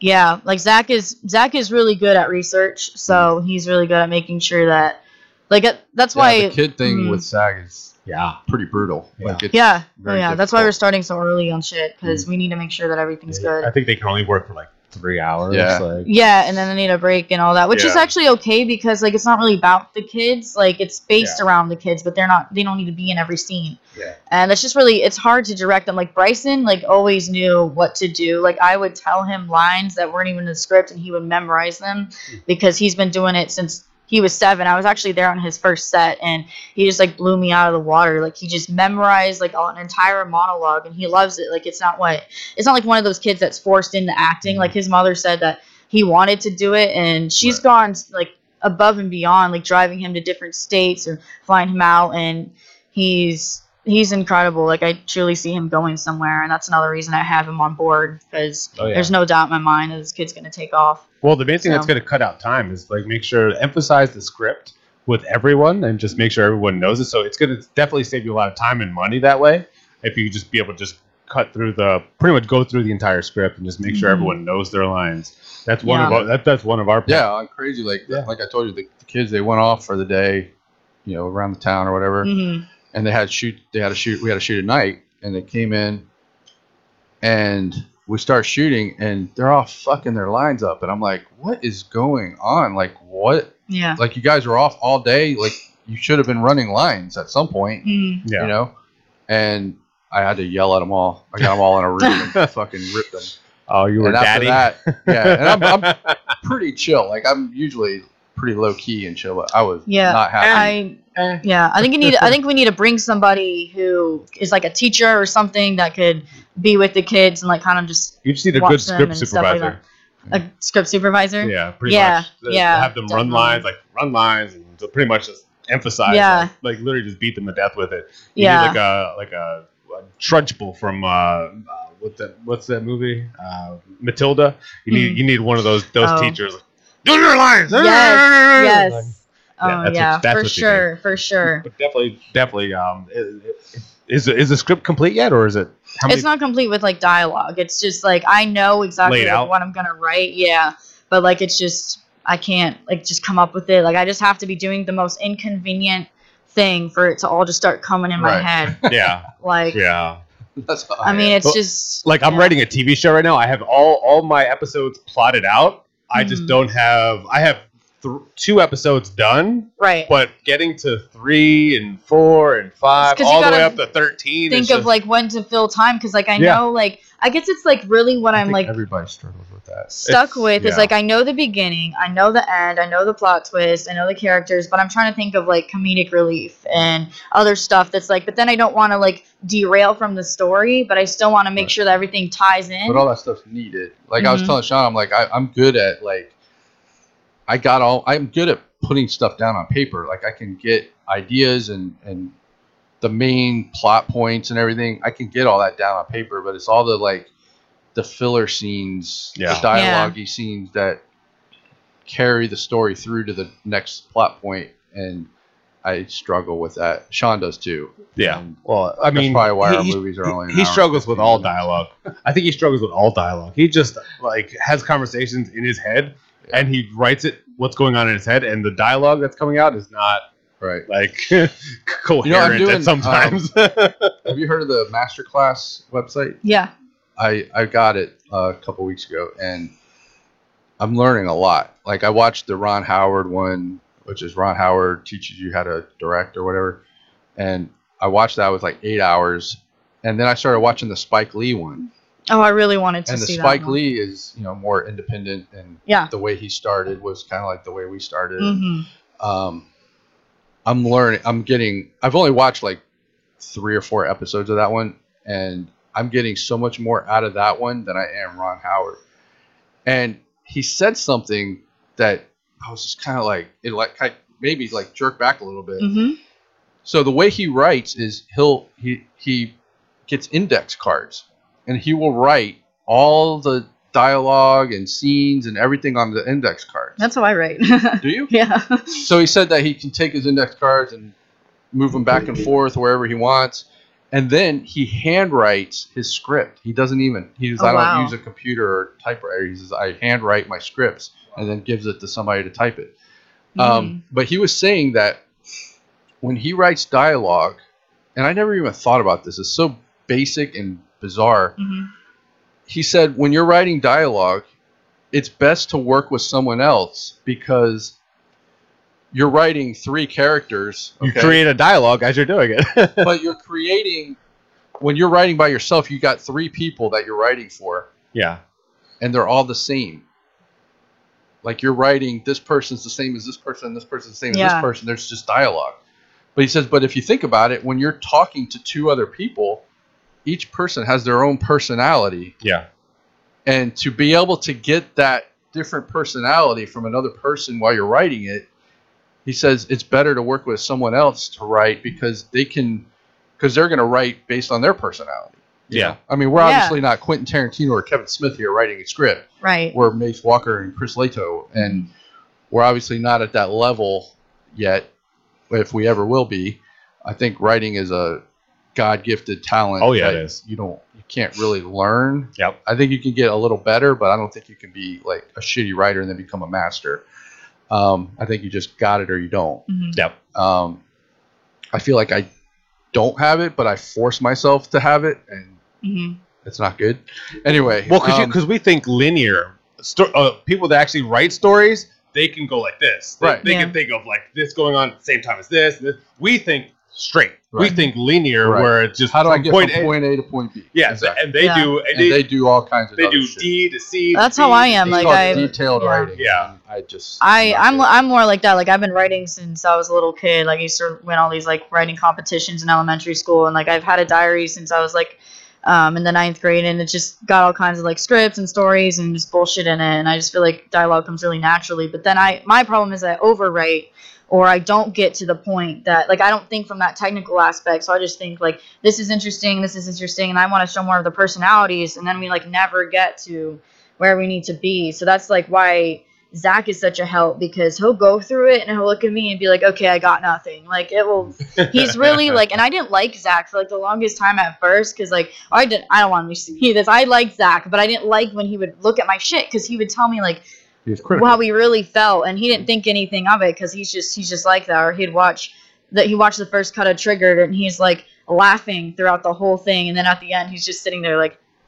And I was like, I was like, did you like it? And he goes, I'm sorry. He's like, he's like, uh, I don't get it. And I'm like, what do you mean? And then he was like, well, why is Christy such a bitch? You didn't show that, or you didn't tell, you didn't show her bridge. And I was just like, what do you mean? Like, I thought it was like the best thing ever. And then he like encouraged me to fill in those gaps by showing a character bridge mm-hmm. and Yeah. showing how she changed, why she acts the way she does. So he points out stuff that I don't even see. And then Right. I wrote it and it's and he watches it and he's like, "Oh my god, it's so much better." And that's because he just and you he know says how he feels. Because he's a good friend. he is. No, because he's like my best friend. You're gonna have you're gonna you're gonna show your movie to 100 people 99 of them are gonna go like oh my god it's so good mace i'm so proud of you and then you're gonna have one person that tells you the truth yeah. And that's the person you listen And to And he did, and I didn't even really know him, so I'm like, "Who the fuck are you?" Like coming at me, Right. like sure. I like still like I'll tell him an idea and he'll either be like, "Oh my god, I love it, let's do it," and that's why like he's just so great to have around because he's just he's not that type of person that will like use you or then try to like you know try and take creative control. Like he's always like got my back with everything. Mhm. And so that's why I think I'm gonna work with him as like as long as I can, you know. Um, Yep. So he's And that's always what i told you last time find always there. somebody that Yeah. you can make stuff with like and you and Tony and that's Sean. as passionate as Mhm. you and um and do stuff Yeah. i mean Yeah. and you don't and I, I i told you before like you don't need a ton of people on your set Right. like we made zed's dead with me sean we had a script supervisor Yeah, I wasn't even on that. and set. then we had a couple people here in and out like one person would be here Yeah. one day and not the other day and Yeah. we'd have another person holding the boom pole yeah, I think I did sound one day. recording audio like Yeah. that was it that's Yeah. all we have four people and you know on our level that that what that's going to do is, is that's going to teach you how to be a director a producer Mhm. a script supervisor Yeah, a all-rounded. wardrobe person a set Yeah. designer like that's going to teach you all of Yeah. those things by doing it yourself um, like i could probably go on a set someone that i don't even know and be their wardrobe person or be Mhm. their set designer just because i've done Yeah. it on every movie i've Yeah. ever made i was the well not everyone but most of them we're the ones that decorated the set we're the ones that did the lighting we're the ones that did Yeah. the, the audio we're the ones that did everything we did the editing Yeah. you know um, so that's just going to help you by keeping your crew low um, one it's going to be cheaper to make your movie Um, I don't know if I told you last time, but if you make a movie for over ten thousand dollars or under a mil- or under Yeah. ten thousand or over a million, you have a chance. Yeah. If it's over ten grand, you have no Mhm. chance of making your money back. Mhm. Unfortunately, like the Kevin Smith days are over, where you can make a movie and be found. And Yeah, too many fish now in the sea. Miramax signed you to a contract, and you're making a movie for Miramax. That shit's over. Yeah. Um, there's too many people making Yeah. stuff. Everyone has a movie. Everyone has. Everybody's a got a script. cam. Everybody's got a camera right here. Right. Yeah. And you know it's silly to make a movie on a phone, but We did it. can. we did it. Well, we did- we made a found footage phones, movie. Yeah. yeah, But Mhm. you can make a narrative Yeah. film with a phone if you Yeah. wanted to. yeah. The cameras Um, nowadays on these phones. It's are ridiculous. Mhm. Like the, the new iPhones are like unbelievable. The Yeah. cin- cinema mode. I don't know. I I don't, don't, even have an iPhone. I, don't see either. it and I'm just like, holy crap, that's incredible. Yeah, I don't use iPhone. Um, I can't do Apple. but you know that all those things just the, the think of it the more jobs you have the more hats you wear it's just going to help you learn how to do that Mhm. and to be a director i feel like you need to know every job Right. on set you need to know how Yeah. to do it um, I think a but, good portion that a lot of people do neglect is the marketing. A lot of people neglect on the Of mar- course. marketing aspect. Well that's that's the Right. problem with our Mhm. with our movies is yeah, um, that's why it's best to keep it under 10 grand because you can probably crowdfund and raise 10 grand um, if you do it the right way Mhm. you Yeah. could probably do that Right. uh, should I see movies? Uh, uh, this guy made his first movie. Um, he's a film reviewer. Like he buys DVDs and reviews the films. He's not even really that good. Um, no, he's like, yeah, I see. The, I saw this movie. It was pretty good. On to the next movie. Like and that was it. It's Yeah. just like, okay, cool. that's a spoiler But free review. The guy has a fol- He's created a following for like five years, and he directed his first movie. The guy talks like Rain Man. He, ta- he made his first movie. The guy raised like eighty thousand dollars Jesus. Wow. to make this movie, and he was getting like Scout Taylor Compton, and he's got like some name people that you know who they are. I love in her. his I love movie, You're just Scout. like, what the Mhm. fuck am I doing wrong? like, how did he get eighty thousand dollars for his first movie? I Mhm. can't even get ten yeah. Um, but it can happen and you know once you make your money back then you're in the green and Yeah. even if you get a shitty distribution deal okay like most people, i people. made my money back i didn't lose any money Right. and people are seeing it Mm-hmm. so if Yeah. you take that approach you'll be all right um, but I, I wouldn't even say make a movie for 10 grand like that's almost like cutting your throat Well, since you're not paying for locations, I think you, you you're ahead of the ball now. So Yeah. like you don't have to. I don't think you have to do something so high. I think you could do it for. I mean, really depends on what your script is, Right. but um, and how like detailed. A lot of it's gonna go towards the set design, and then um 'cause I do like with Triggered, I would just find a location I liked, I would fuck with it a little bit, and then that's boom, that's the set. Like Yeah, this right. one, like I have an image in my mind of how I want it to look. Because with Triggered, it's more raw. It wasn't very cinematic. I just wanted it to look like you're like a, like realistic, like how a kid's room would look. It's like a little messy. Like this is like more like art to me. Like I have the vision in my head. I kind of mm-hmm. want to Yeah. make sure that that's right. So that's why I'm getting an art team, and a lot of them are people that I went to school with, who were in the theater department or whatever. People who will do it for really cheap or free that just want to be a part of something. Mm-hmm. And I'm only like I'm very selective about people I work with because I love all like all different kinds of people. But sometimes when you bring them together on a creative project, if you have different personalities, I don't want anyone to clash. So like I'm bringing on very relaxed people who will like say sorry if something goes wrong or like want to talk it out because just when you have so many obnoxious like personalities or people who have egos or insecure it's just i mean that was like with trigger we had so many people that were just so opposite and i don't Yeah. want that so um, i think everyone that i'm bringing is going to get along really well um, and a lot of the budget yeah will go towards like you know carl because he, he needs to get all the materials to do the gore and everything but that's like what the movie like that's what makes the movie so like definitely want to make sure i have Sure. that money um, for all that stuff and i'm glad that he's available Yeah, de- and definitely try to do all of practical effects, Uh, all yeah. or majority. oh yeah, Be- because For sure. It, especially if you're just learning like Da Vinci or anything like that, it's I feel like it if looks more real, not done too. well it sucks yeah. yeah for sure i mean it's okay to You have to pay add- an animator though. Like if you have to pay an animator, there's your Yeah. there's majority of that's a lot of budget right budget, and it's Yeah. probably gonna look like shit. Like in our in uh, Die Die Delta Pi, we had a, like subtle CGI. Like um, we burned a face on a grill, and when she hit the ground, like a little bit of smoke was coming off her face. Yeah. You know, little subtle well, yeah, things like they that can do cool. that. just in to enhance. Effects. Yeah. Yeah. Uh, we had like a knife. We did like a giallo where the knife's coming into the frame, and Uh, there was like little blood, you know, spurt Splatter. as it was Mhm. coming up. It was spraying, but just real subtle. But, Yeah. I mean, most of it was practical, but just little subtle things to Yeah. enhance Yeah. the practical effects is okay. yeah. yeah, so That's it's, simple stuff. so if you can, like I said, if you can get it achieved practically, do it practically because Mhm. you know pe- people also appreciate that a lot more. oh, when they're horror wa- fans hate CGI. Yeah. Yeah. Trust me. Yeah. So They hate it. Mhm. so when they when they see like the practical effects used, like definitely do like a behind the scenes. If you could do Yeah. that for like a DVD, even that- you could have somebody just filming with like a handheld. I just- do want like just- some BTS because I don't Yeah. have really much for my last film. Like I'm in like maybe two of the pictures out of thousands because Yeah, I'm moving that's- around so much. You just see like a little like ghost like figure. That's me in the background of. And I wish I would have gotten like Well, you can more even tell your friends. stuff. You can even tell your mm-hmm. friends just to take just videos of like. Yeah. That's what sucks on our sets Yeah. is we we always fuck up BTS. like we Well, never- yeah. yeah I mean, well, just 'cause also we're this- You don't each think wearing about it, eight you're so hats. busy. Yeah, exactly. Because we're all doing something, multiple things, yeah right? it's like the last thing on your mind, but then you Yeah. want to look back on it. Right, and right. You don't have that, so. Definitely. Yeah. And I'm trying to track my progress here, and I can't. I want to watch myself direct because sometimes, like a little bit, like I, I saw a little bit of it when, you know, when the footage for Triggered when we weren't rolling yet, and some of it I was like, oh, I'm doing a good job, and others I'm like, why the fuck am I even here? Like, why, what am I saying? Like, I like I don't know. When I was like 17, I said something on set where I told the extras if they don't do good in the next shot, then I'm not going to give them food. And I was like, and my script supervisor was like, "Oh my god, what's wrong you were with a her?" bitch. And then like she pulled me aside. She's like, "Hey, people are here for for free. You you." can't be saying you're not going to feed them." And they were like kids too. I was like, "All right, well, if you don't do good, then I'm not giving you Wendy's." Or I was just like getting like really like I'm like, I'm telling your mom.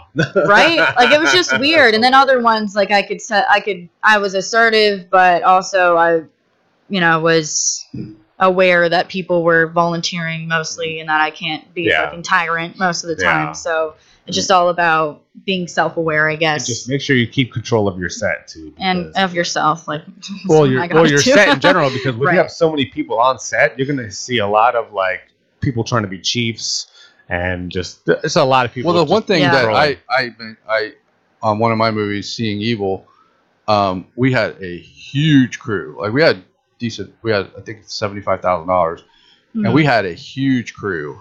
Wow. And I'm sitting there looking around, and I'm like, half the fucking people aren't doing anything, yeah. and they're just sitting around, and I'm just like, half the like these people aren't even needed. Like, why are they here? Yeah. You know what I mean? And that's why I always try to keep the crew small. Is Right. It you gets got- stressful. There's people get too in many background. people around, Yeah. and it, I mean, we were shooting in a house, Yeah. hmm yeah. and you know, I got a first AC, second AC, two gaffers, two grips, a script supervisor, wardrobe, makeup. Like we just had all these people just standing around in this little room, and I was like, this is not good. Yeah. Yeah. But what are you gonna do? You're already halfway through the shoot, and you just You can't just tell them to Can't like fuck tell 'em off to or anything. fire 'em, yeah. right? yeah. so. Um, Oh, yeah man. after that that was the that was the movie that made me retire and i i hated that movie so bad being on set that i quit for five years and then Wow. Mhm. um and then sean asked me to shoot he had a movie he wanted to make and asked me to shoot it and i said all right i'll do it and it wasn't and a bad movie. got I, I didn't like the ending, but and that kind of got me back into wanting to do stuff and Mhm. yeah, we he came we're- back. now i'm like let's do something let's do something and sean's Yeah. like we gotta chill i'm like come on Right. Right. now i'm the driving force wanting to Well, do stuff all don't- the time and don't don't leave him to all the ideas for movies because yeah I uh, know. you'll end up with toilet But we just have this we just have this thing going, man. And I'm like, I literally think we can make four features a year yeah. and you know just keep pumping them out. Mhm. But what going back to what Tony said, marketing is like Yeah. huge.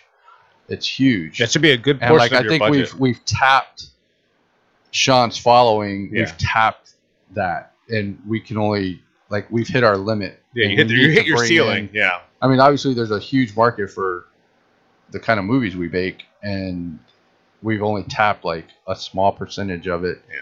and we need to figure out a way to market ourselves to get a bigger audience. Um, you know, it's it's. I've always said you can have the greatest movie ever made, but if nobody knows it's there, then what good is it? right. Nobody's gonna see it. Right. So Um, always keep your marketing and budget in mind so because marketing's huge. yeah, So especially when you're releasing this trigger too, Yeah. like make sure you know you have marketing in mind. Where you're going to market it, how you're going to market it.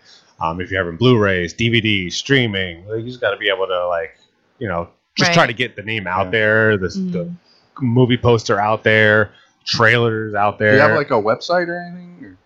Or? Um, I I have I have my own website, and then Triggered's trailer. There's a page for it on there, and then I have the trailer like on YouTube and stuff. But Yeah. I mean, it's it's hard because again, it's like controversial, and if just everything I'm gonna make is probably gonna be But that's controversial, good. and it's People difficult like to get. controversial. Yeah. Yeah. it is, and then but then there's like Here's the thing. It's there's a- weird. It's There's gray an area. audience for everything. you're right for Like, you sure. can- yeah. Have a guy licking people's elbows and someone will watch it. Yeah. Like, there's an audience for everything. um, you know, and you're not going to make a movie that appeals to everyone. Like this Right. fucking guy doesn't even like Quentin Tarantino. So I'm like, this guy's like one of the greatest directors ever, I do like and that. he Mhm. just doesn't like him. So Mhm. obviously, He's got some good ones. everybody has different tastes, and you're you can't make a movie that's right, you can't try to appease everyone in the world. It's Right. not going to happen. right. But you're always going to have haters. You're going to have people that, oh, your movie sucks. And Definitely. other people are to say, man, I love your movie. Like, I really. And that's how the screening went. Really, I mean, I had people that it, there's no in between. Like either people just straight up were like, "No, not for me," and then I had There's other a lot of people that like that. really liked it a lot. Um, but definitely like my style. I feel like I like take a little bit to build up to things. I always have like a hook in the beginning, but like like I just I, I love writing drama and if you don't if you're not into drama if you need something to be happening every second like my shit's not gonna be for you you know Right.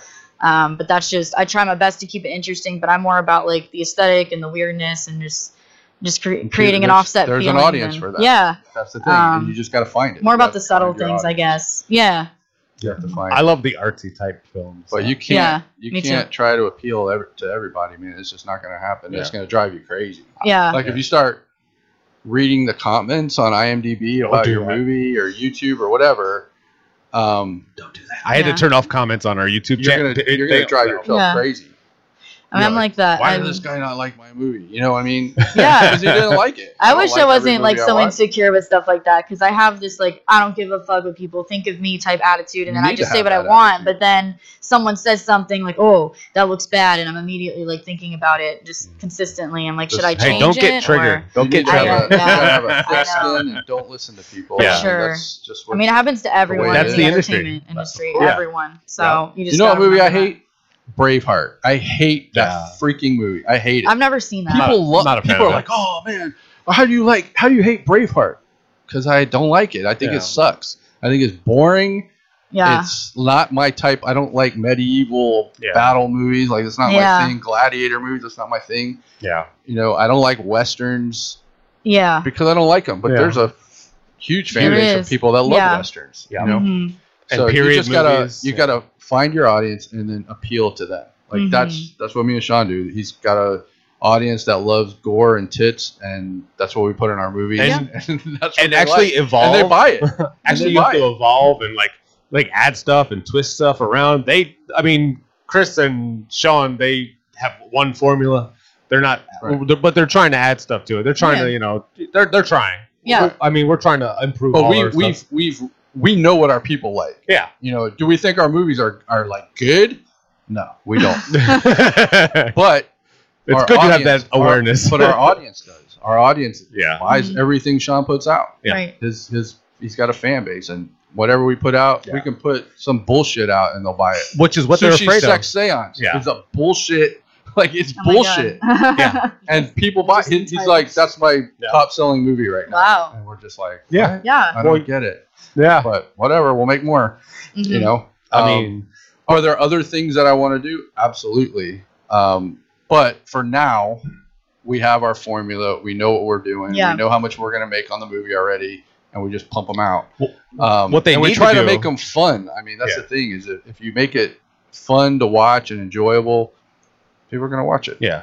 Well, Um, what they need to do is do film two movies at once. One movie they want to make, and one movie they have to make to Right. fund the other movies. That, so they need to do two movies at Oh, once yeah. to make Right. it like like Yeah. I was I was writing the cheerleader sleepover slaughter, and it sounds goofy, but it actually kind of had some substance to it, and it was kind of cool, and I just couldn't get it together. But Mhm. hopefully in the future it'll come together. Yeah. But Is that the one with like the locker room and everything? yeah, the one I needed, the locker Yeah. room fell apart. I mean, if we can, if we could come up with a find someone to help us build a shower. we I can- mean, I'll I build can- a shower. I'll build I've, a shower. I've in had here. I've had people since I put it on the back burner. I've had people say, "Hey, I found you a locker room or Yeah. whatever." So I can get the locker room, but there's just some other things that were kind of falling apart Yeah. that were you you know irking me that Yeah. I just kind of like I need to put this away and do Mhm. something different. Mhm. So I did. But like I said, if you find someone to build a shower, we can build it in the warehouse, and then we can just get it done. But Yeah. I don't know how you want to That build it. How you, well, I well, yeah, yeah. I mean, there there are there are shortcuts that I'm actually gonna you know we can do, but there's I mean, you just got to find someone with talent to build it. Right. I mean, I could build anything, but the, I can't do plumbing. Yeah. so we could just do a self self sustaining system of I mean, like like fountains, like the way to do fountains. You can do it something similar to that. Um, but you know, that's just something you could do if you wanted to come up with something. But it's it's a pain in the ass. Of course. It's a pain in the ass. Oh man. Cool. So what? When do you start? You said in October you wanted to do that. um, second week of October. Oh, Yeah. It's gonna be a little cooler up there. Isn't It it is. I I originally had it for September, but then like I want to get the fall leaves and everything, and Yeah, that's the best time to go. Sure. Um, and I kind of want the end of the movie to like not have any leaves, so it's creepy. Like if you guys have ever been up there, like when it's winter, like it's depressing as fuck, and it's Mm, really yeah. weird. It's got a weird vibe, and like none of the trees have leaves, and it's got this like fog and it's just gray and it's I, I want to film when it gets to that point because September like it's it's beautiful anyways but it's all green and stuff and I want to see a change and also there's symbolism in the seasons you know mm, people Yeah. look for that oh, shit Oh, yeah. so Oh, yeah. I think that's probably my best bet right there and I'm glad that I already have it planned because with Triggered I was like two days before filming it's like hey you want to do this role and I mean, and Right. there's nothing wrong with that either. I love being spontaneous, but it's mm. just I, with my ADHD and my organization, like, you know, I've a lack of that for sure. However, Um, it's good that you know how to do that because mhm. on Naked Cannibal Campers, we show up to set and we had three main girls. One of them didn't show up. No Yep. call, no show. We're kind of like, what is going on? Like, Yeah. we just talked to her yesterday. weird. She didn't show up. Didn't hear from her the whole shoot. And we luckily we found somebody to replace her in like two hours. Yeah. We had somebody on set Two hours later. doing Yeah. scenes. Yeah. And um, so that's definitely a good skill to have. And always, always have crew members that know how to act, and you can It's just good. place them in. That's a really good idea. I mean, I threw crew members in that didn't know how to act, but we made the scenes work. So, yeah, Sean's Um, in every movie for a reason Mm-hmm. Yeah. because someone didn't show up or somebody bailed or whatever. Well, that's Yeah. how I ended up in Naked Cannibal Campers because Jason. were you ha- naked? Uh, well, ha- I was Oh, half yeah. naked. I was half naked. Jason Okay. was supposed to be My role. your role, Yeah. right? And he had a shoot or something. He couldn't. Yeah, so they threw me He in couldn't like come, last so we minute. got Tony, and we're like, "Hey, you want to be in it?" He's like, "Yeah." Yeah. So then, uh. I mean, that was the the day of. I mean, that was probably two weeks before. yeah, Right. but it was still like I, I had to plan for work, and Yeah. there's a lot of things I needed to. I mean, you know. Zach can improvise really well, and he'll just go on and on, and he makes everything funny. We use like other like like we used some of the extras' parents. Like one of them like played a teacher. And I mean, it didn't really matter. Like Yeah. if the role isn't like if you if you're not really focused on performance, they're more like a prop, or they have to or they're there to make it make sense. And like it doesn't Yeah. matter that much. And there are ways to like make people look like better actors with editing. Like I Mhm. used a lot of candid shots and stuff of just them, you know, when the camera's rolling, like making a certain expression or something like that. Like I have two scenes made just out of candid shots, and they're like one of them's like one of my favorite scenes, honestly. And um, yeah. Did I tell you about lot Bianca. Barnett? No. So there was an article that came out uh, it's like three months ago about a girl that's suing Marilyn Manson because she was his girlfriend and he made her like do all this crazy Oh, yeah, I've stuff. Heard Did about. read that? Yeah. Well, that girl was in our movie Die Die Delta Pi, Oh. and she was supposed to be like the face of our film. Like this was the first time. It was our third movie together, and it was the first time we actually went out and tried to get a screen queen and flew her in and put her in a hotel and paid her and all this stuff. And she comes down. First day on set, she comes in. She was only there for the weekend. It was, we had a '80s scenes, Mhm. and then we flash forward to now, Mm. and she was in the '80s stuff, which luckily she was only in like three days. Um, so she comes on set, and we're filming, and she flubs her line. So I'm like, all right, let's restart. Start filming again. Flubs her line again. Restart, flubs her line again. We're like, I'm looking at Sean like, what the fuck is going on? So he's like, so we keep she keeps screwing up. And I'm like, and the other girls that are amateur actors are all like blowing her away.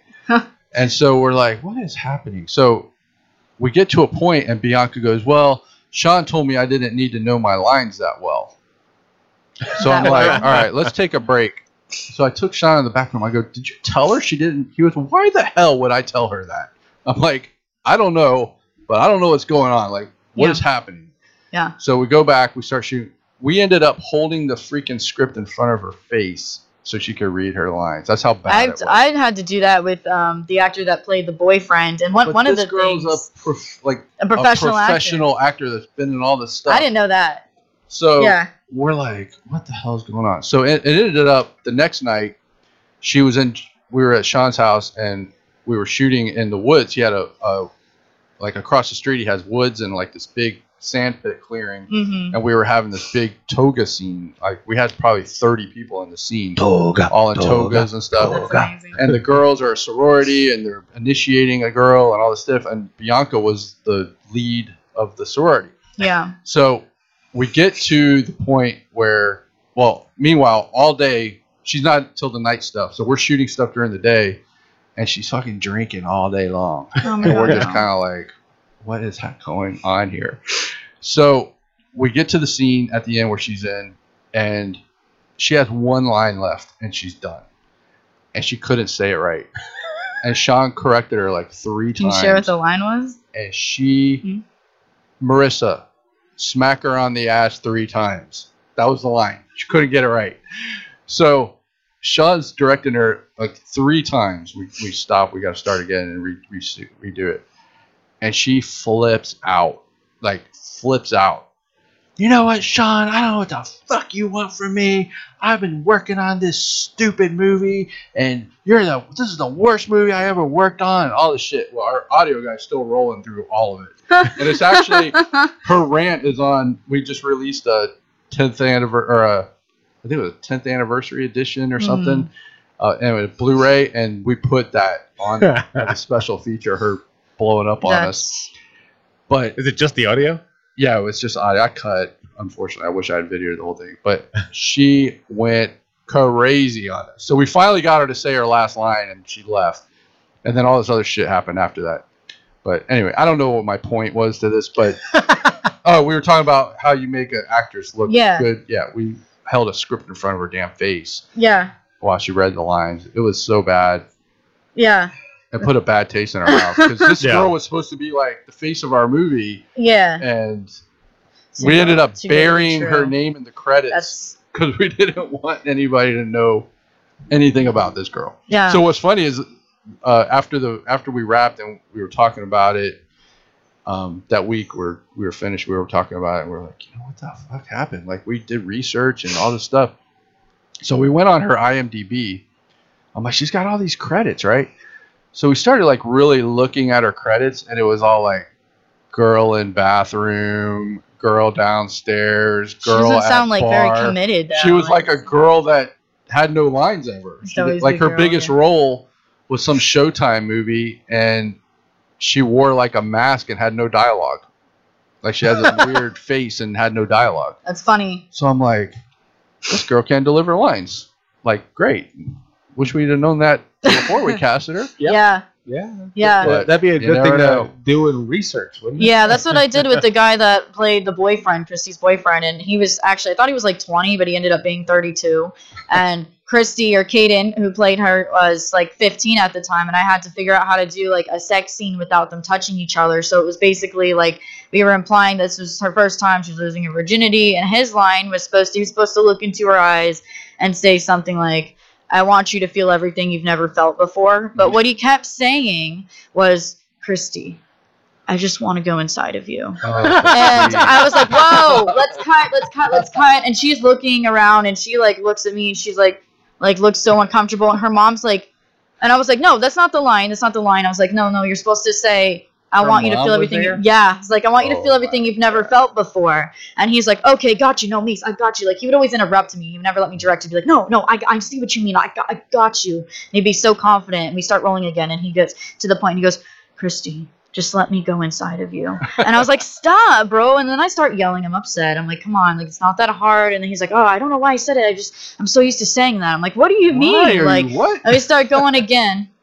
And then he says it again. He's like, just let me go in you. Just let me come in you. I'm like, dude, you know what? I was like, is this a joke? Like, I think he was like drinking or something also because he Yeah. came and he was wonky as fuck. And like the next day he brought some girl from like his hotel on set and he didn't remember her name. He said her name was like Ashley. And she's like, oh, my name's Caitlin. And he was like, oh, yeah. and um, she wasn't able to. Yeah, I, I remember like going in the elevator to pick him up from downstairs because we had like a key card because we were shooting in an office building and the door opens and he's got like one eyeball open, like some suitcases, and he's got this girl and I'm like, who's this? Like we're shooting during COVID, we can't just have random people. He goes, hey man, it's good to see you. This is Ashley. She's like Caitlin. He's like Caitlin, Caitlin, and he's like, he's like I met her last night. She's great. Um, I, he stayed at the Don Cesar and he he called it the Don Caesar and he's like, yeah, I booked it because it looked cool. It's called the Don Caesar, and we go upstairs and um, I'm stuck with him because like I had had him from the beginning, so I had to make him like look pretty good, you know. And he's a really good guy. I just think he's on something. And we get upstairs and um, he's like, oh, can she be an extra? And I was like, no. And so he's like, sorry, you're gonna have to wait in the hallway. And um, he goes in the classroom and he looks at one of the girls who's like 16 or she was 15 and he goes, damn, why couldn't you play my girlfriend? And I'm like, okay, you know what? I was like, you go Oh out in the hallway with Caitlin, Ashley, whatever her name is. I moved them around. I had him come back in, and then she's just out in the hallway. And Zach's like, "Who the fuck is that?" And I was like, "Some girl that he brought with him." And then Zach went out, and he's like, "Hey, you can't be here." And she's just like, "What?" Like, I met this. She's like, probably thinking, "Oh, I met this like hot guy last night, and he brings me onto some amateur film set, and then they kick me off." Like, that's just. It was such a weird That's funny. situation. You know what? I think you just need to like scrap all the movies and just write a book about The back- that movie you made BTS. about I Triggered. I want to Just write about it's all the funny. stories because they're freaking hilarious. Yeah. Like I, I, I, after your show, I picked my son up and we were going to like a toy show or something, and I had the podcast. We were listening to it, Mhm. And he's just cracking up. Like the, the piano guy, see, the Giving me a shirt oh, with with his face guy on with the it, shirt. yeah. Oh my god, I'm freaking laughing. Like it's so funny. Yeah. Awesome. Like we've all had like weird shit happen on set, but It's just like we always called like it like the cursed set, level. and like the lady that thought we were like the BLM group, and then she was like, "I gave you water, and you come on my property destroying it," and then the extra like vomited all over her yard, oh. And um, then like I didn't know what to do. Like being me, I kind of got freaked out, so I'm like, "Ew, vomit!" I just started running away, and everyone's like, "You're the director, and you're just leaving this girl vomiting in someone's yard," and I was like, "That's right. I need to come back and stare at it and make sure she's okay," and then like as she's like still vomiting we have one of my like stage dads who's like standing over like advertising the film like to the people bringing her water. He's like oh yeah here's my son. Um he's in triggered. I'll show you the trailer. And she's just like "Uh, uh, uh." and then i'm like freaking out because i'm like oh my god like are you actually sick? Do we have covid? And zach's like oh wait we need the waivers. Did we get the waivers signed? And everyone's like dude does she have covid? Do we have covid? And it was like such a Oh mess. And i'm like what the fuck do i do? Like i had i never like planned for people Any of these things I don't think to anybody planned for that. No. No and then it was fine like but then i forgot that she had like really bad anxiety and that was her biggest fear was vomiting and i was like hey my biggest fear was directing a movie by myself we both you know came over something and she was a good sport about it Yeah. but the next time she she chose to come back on set and be an extra again and we were filming like a vomiting scene. Okay, and she didn't realize that and then she starts to have a panic attack in the classroom. She's like oh, oh, oh my god oh my god oh my god. And i was like oh are you okay? And she's like i need to step out. So she runs out and fucking collapses. Oh, and my stage dad he comes over and he's like oh my god because his son was like one of the main characters and um, he was like oh my god are you okay? Like and she gets up she's like oh i'm fine. I just i can't i can't do vomit. So i left her out there for like the whole scene and then i was like oh she could probably come back in. We are only getting like a few more inserts before we we move on to the next thing. So she comes back in. We have the big tupperware full of like fake vomit. And she's like, oh, oh, I can't look at it. And Uh. then I was like, oh my god, like I, I felt really bad because like I feel like I wasn't like looking out for her as much. But it's like Right. there's so much shit that I had to pay attention to or remember. It was just. I lost my debit card on that set. Um, I got my got a, my first parking ticket, which I saved. Um, just all kinds of stuff. And I mean, it's, yeah, it's just definitely a learning curve. Sure. But you don't prepare for stuff like that, like people No. getting sick or hurt or random people showing up on set just trying to kick you off, like stuff like that. It's just Well, you're gonna keep learning these as you keep going. Like every set, you're gonna learn something new. yeah, Every day in and day out, you're gonna just learn a technique or learn something stupid or like, why the fuck did that just happen? And yeah, You're gonna say that almost every day. Like, what Yeah. the fuck? Yeah. I think, I think I heard Chris say it every day that I've known it when we were filming. Like, what Every the day. fuck is going on? just just so many weird things. We had like two kids from Full Sail that came when I first started filming. I was like I had been filming this for like two months, and then the my producer at the time who ended up like having that issue with like the law thing and all that. Um, he came. Uh, he brought them on set and he's like, these kids are gonna do great. Um, they go to Full Sail and they they're gonna help film. And so they, one of them was gonna be camera B because we needed a camera guy that day. And I think that might have been Zach's first day with us. And um, so I was just getting to know Zach, but um, the one guy um, who was supposed to be filming it, we had texted, and he was like, "Yeah, I shoot on a Black Magic. Um, I have, I'm good with this. I'm good with dollies." And I was like, "Okay, so maybe he's like a senior about to graduate. He knows what we're doing." So he shows up, um, and then they're late because they got lost. And I guess the girl that he's with, he like has a crush on Ava thing, so they're like kind of like flirting throughout the whole time. But they get there, and I'm like, "Oh my god, awesome!" So, and he's like, "Yeah, so where's the camera?" I'm like, I thought you had the camera. Like you said, you shoot on Black Magic. He's like, I shoot on a Black Magic. I don't own a Black Magic. Oh and I'm like, well, what the fuck then? what does that mean? And so I'm like, okay, I guess you guys can be like gaffers for today. And they were supposed to be like interning for me, which I felt weird because like I never done this before. These kids have been in college for film for years. Um, so we get we get in the car, like I ended up riding with them and we go to set and we're getting along like really well. Like they're like, Oh, I have ADHD too and we like to we like to do dramas and like it was just going too good. But then when we get to the location, we're filming in this motel room. Basically it's another after sex scene with Christy and some other dude who was like probably too old to be playing with, with her. But um, um, it was actually my DP that I threw in there to play the guy because the other guy ended up in Ocala. So it was already a shit show. And the one the one dude, the Full Sail guy, he like interrupts the scene and he's like, I'm sorry, I just he's like, You're not feeling it, man. I'm like, what do you mean? He's like, What's the mood here? And I was like, He's a pedophile and he's sleeping with this girl. Like, what do you mean? What's the mood? And he was like, Well, you're not like expressing like what's the feeling? I said, Well, she feels like she's in love with him and he's just using her. Like, I don't get what you mean. And he's like, I don't know, man. It's just like I'm not feeling it, bro. And so he was like giving me all this like terminology from Full Sail and all that shit. And I was like, Look, I don't do your textbook bullshit. I don't know like what that means. I'm I'm still learning. And he's like, Yeah, but I don't know. I just I just don't feel like I'm connected. Like what's the what's the lighting here? And I was like, it's just dark, bro. It has, it happens at night. Like I get what he was saying, but it wasn't one of those aesthetic scenes. It was more about the dialogue. So the next location we're at, he and the girl are like kind of avoiding me, and I kind of don't need them at that point. And then they pulled me outside, and the guy looks like he's about to cry, and she started to like translate for him. Like she's like.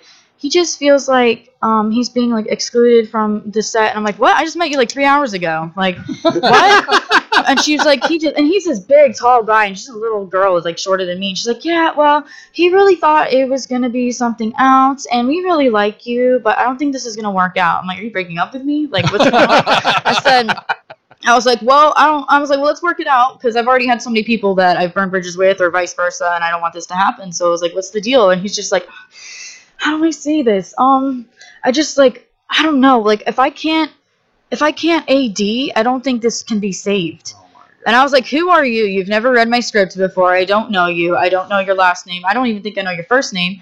And you're telling me that I'm, I can't be saved unless you're here as my AD. And I was like, I don't want to share like creative control. I have an AD and all that shit. And like, we're outside for like half an hour. And then I just end up like almost fighting with these kids. I was like, You know what? I'm done. I'm done. Go back to Full Sail or whatever. Yeah. And it I've was just I've- like, it was Oh weird. I've God. met some Full Sail people. And it was They're- just like, They should be called full of themselves. full of Yeah, themselves still. yeah. And I mean, like, it didn't. It just ended so awkward because, like, I'm sure I was doing things wrong. Like, I, I'm positive, but it was just weird because he's like, I feel like you don't know your It's characters. like you don't know me. I'm like, what do you mean I don't know them? It's I, not you, it's me.